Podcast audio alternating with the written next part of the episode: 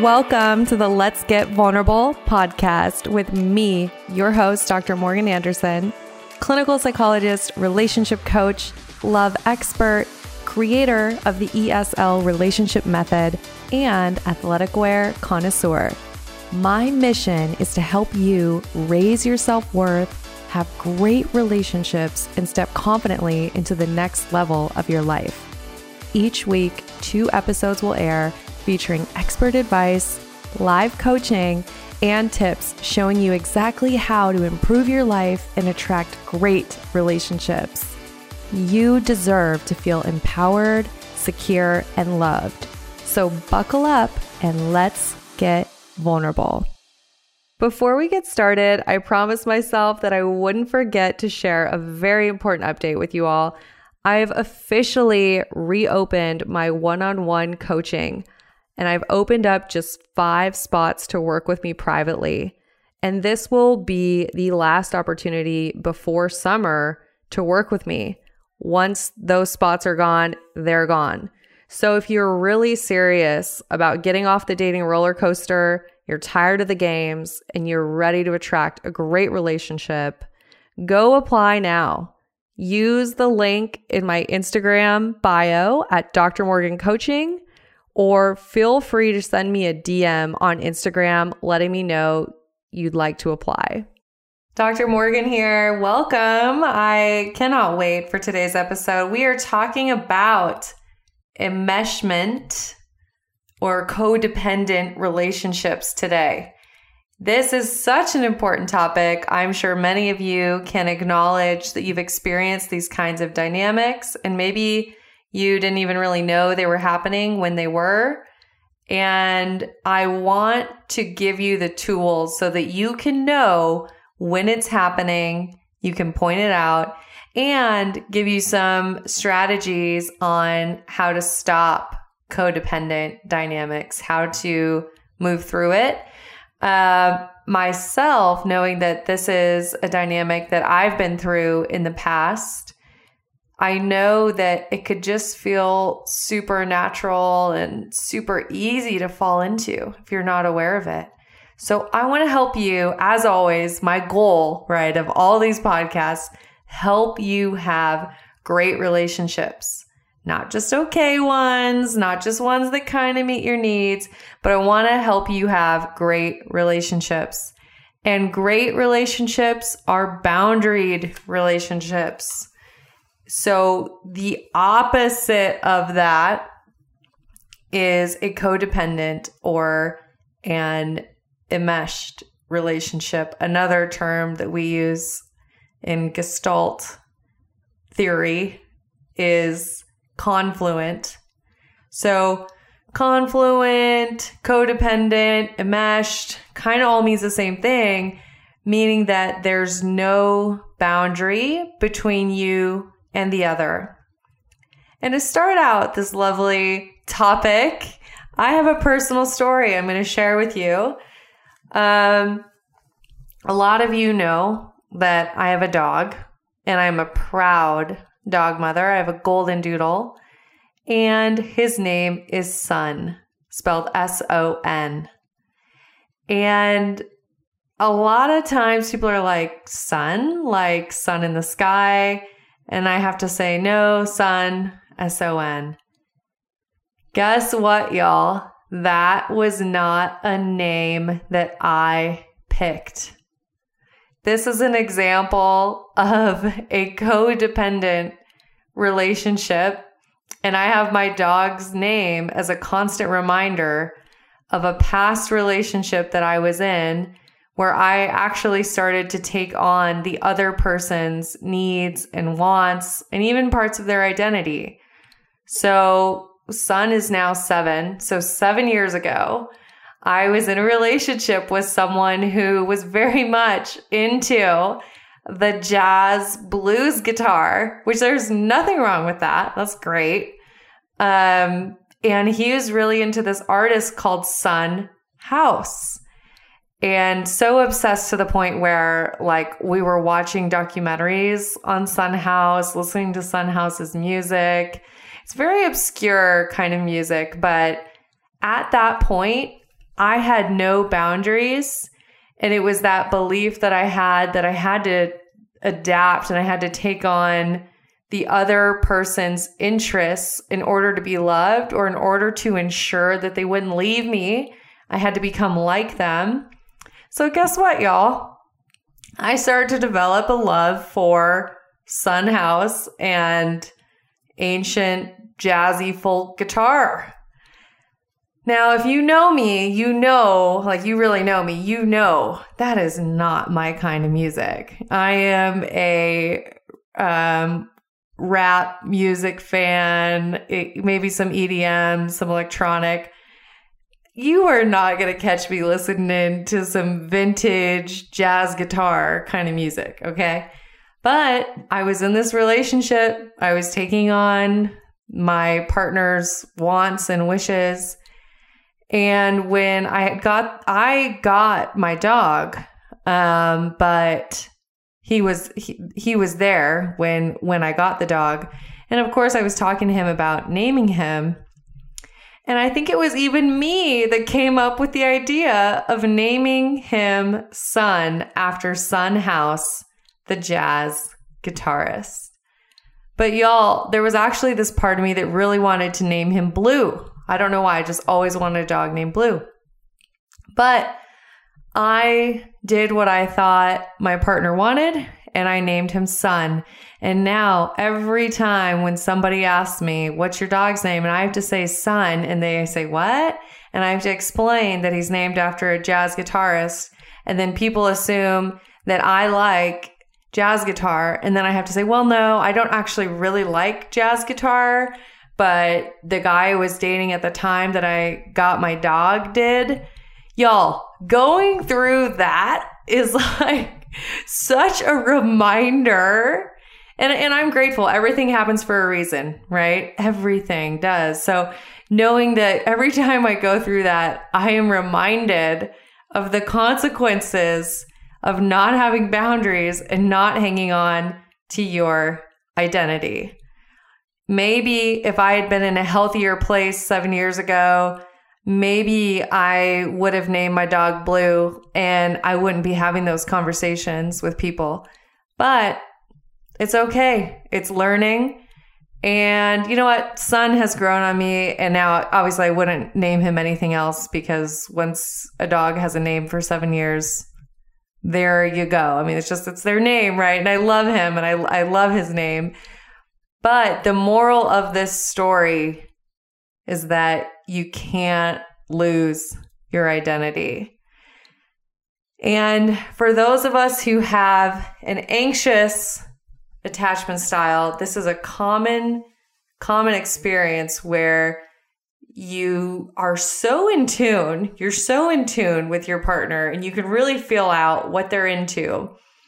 And maybe you even start doing it subconsciously. Like maybe they wear flannel, you notice, so you start wearing flannel. Or um they like to eat keto and do CrossFit. So all of a sudden that's what you're into. And we've all seen this play out in our friends, right? Like y'all have that friend where, oh my gosh, Betsy was never into death metal, but then she started dating George and now all she wears is black eyeliner and black leather and she's going to Metallica concerts. You know, we all have seen that happen in one of our friends. So, what is the root of that? As I said, it's this belief that I have to take on the other person's wants or their emotions or um, I need to be like them so that they won't leave me. And a lot of times, well, all the time, this originated in childhood. It came from experiences that you had as a child where you learned that if one person was upset, everyone in the family was upset. Or if um, if dad was really into church and the whole family was into church, right? It became this thing of there there was no room for what we'd call individuation within your family. So it makes sense that that little pattern just translates over into romantic relationships unless it's addressed. So, what are some of the signs that you're in a codependent relationship? Well, one sign is if there is a disagreement or you feel like you're on the opposite end of something, you can feel extreme anxiety or fear, and you'll have that compulsion to fix the problem. Another sign is realizing that you continuously absorb the emotions of your partner. They're anxious, you're anxious. They're depressed, you're depressed. They love the Tiger King, you love the Tiger King. Um, if you don't DM me, I want to know why. Because I mean, who doesn't love that show? But send me a DM if you don't. Um, okay. Other signs is you neglect other relationships because you're very preoccupied with the compulsion to make sure that everything is good in your romantic relationship.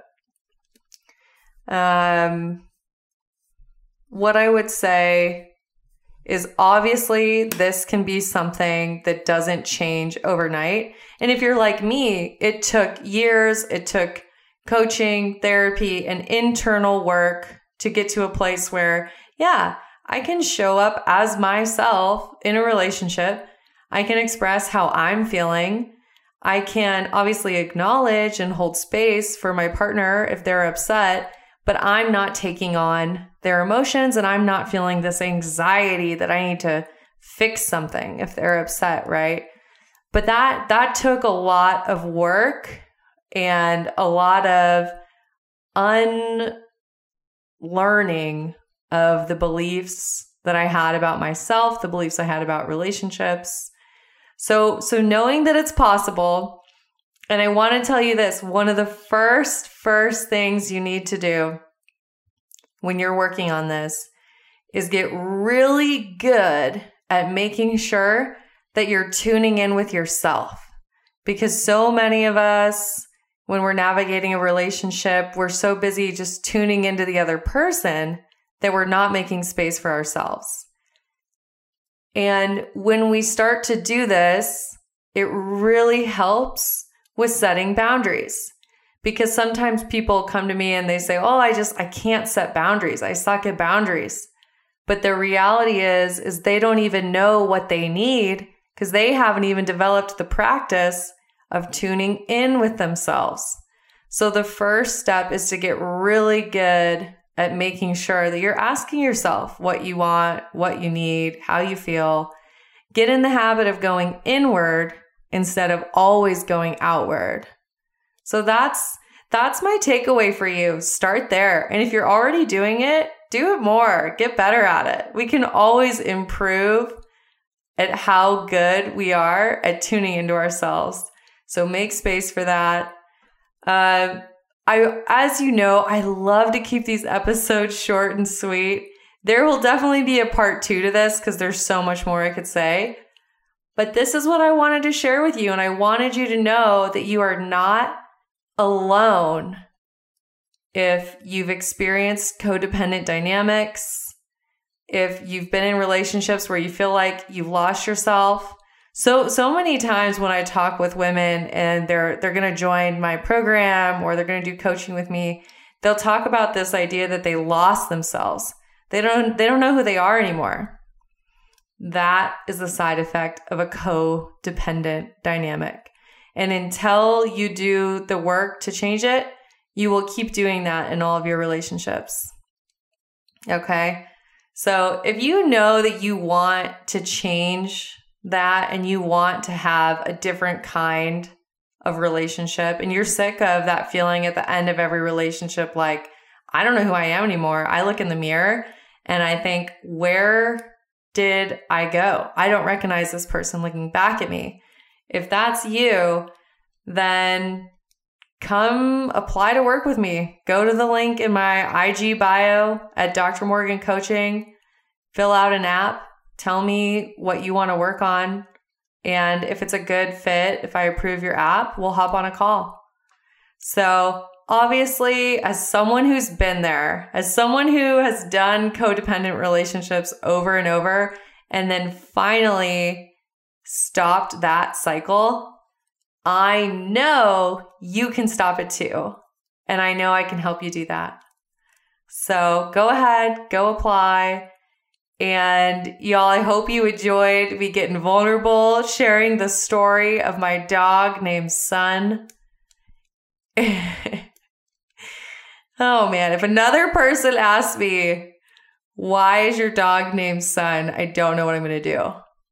I'm just kidding. Like I said, it's a reminder to me. It's always a reminder to me. And I'm even grateful when people ask because it points out how much growth I've had. I would never name my dog now a new dog based on what my boyfriend thought I should name him or what my boyfriend liked. Would never do that now. So, progress. Uh, shoot me a DM if you enjoyed this episode. Let me know what your favorite takeaways were. And as always, I am wishing you high self worth and great relationships. I'll talk with you soon.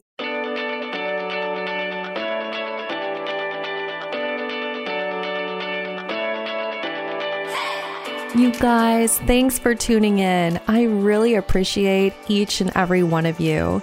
The best way that you can thank me is by sharing this episode on Instagram, Facebook, and making sure that you tag me at Dr. Morgan Coaching. And it would really mean the world to me if you took just two minutes to leave me a five star review on iTunes. This podcast is not free to produce, and the more that you help this little show grow, the more people will have access to this valuable information. So until next time, I'm wishing you high self worth and great relationships. Thank you for being part of this community.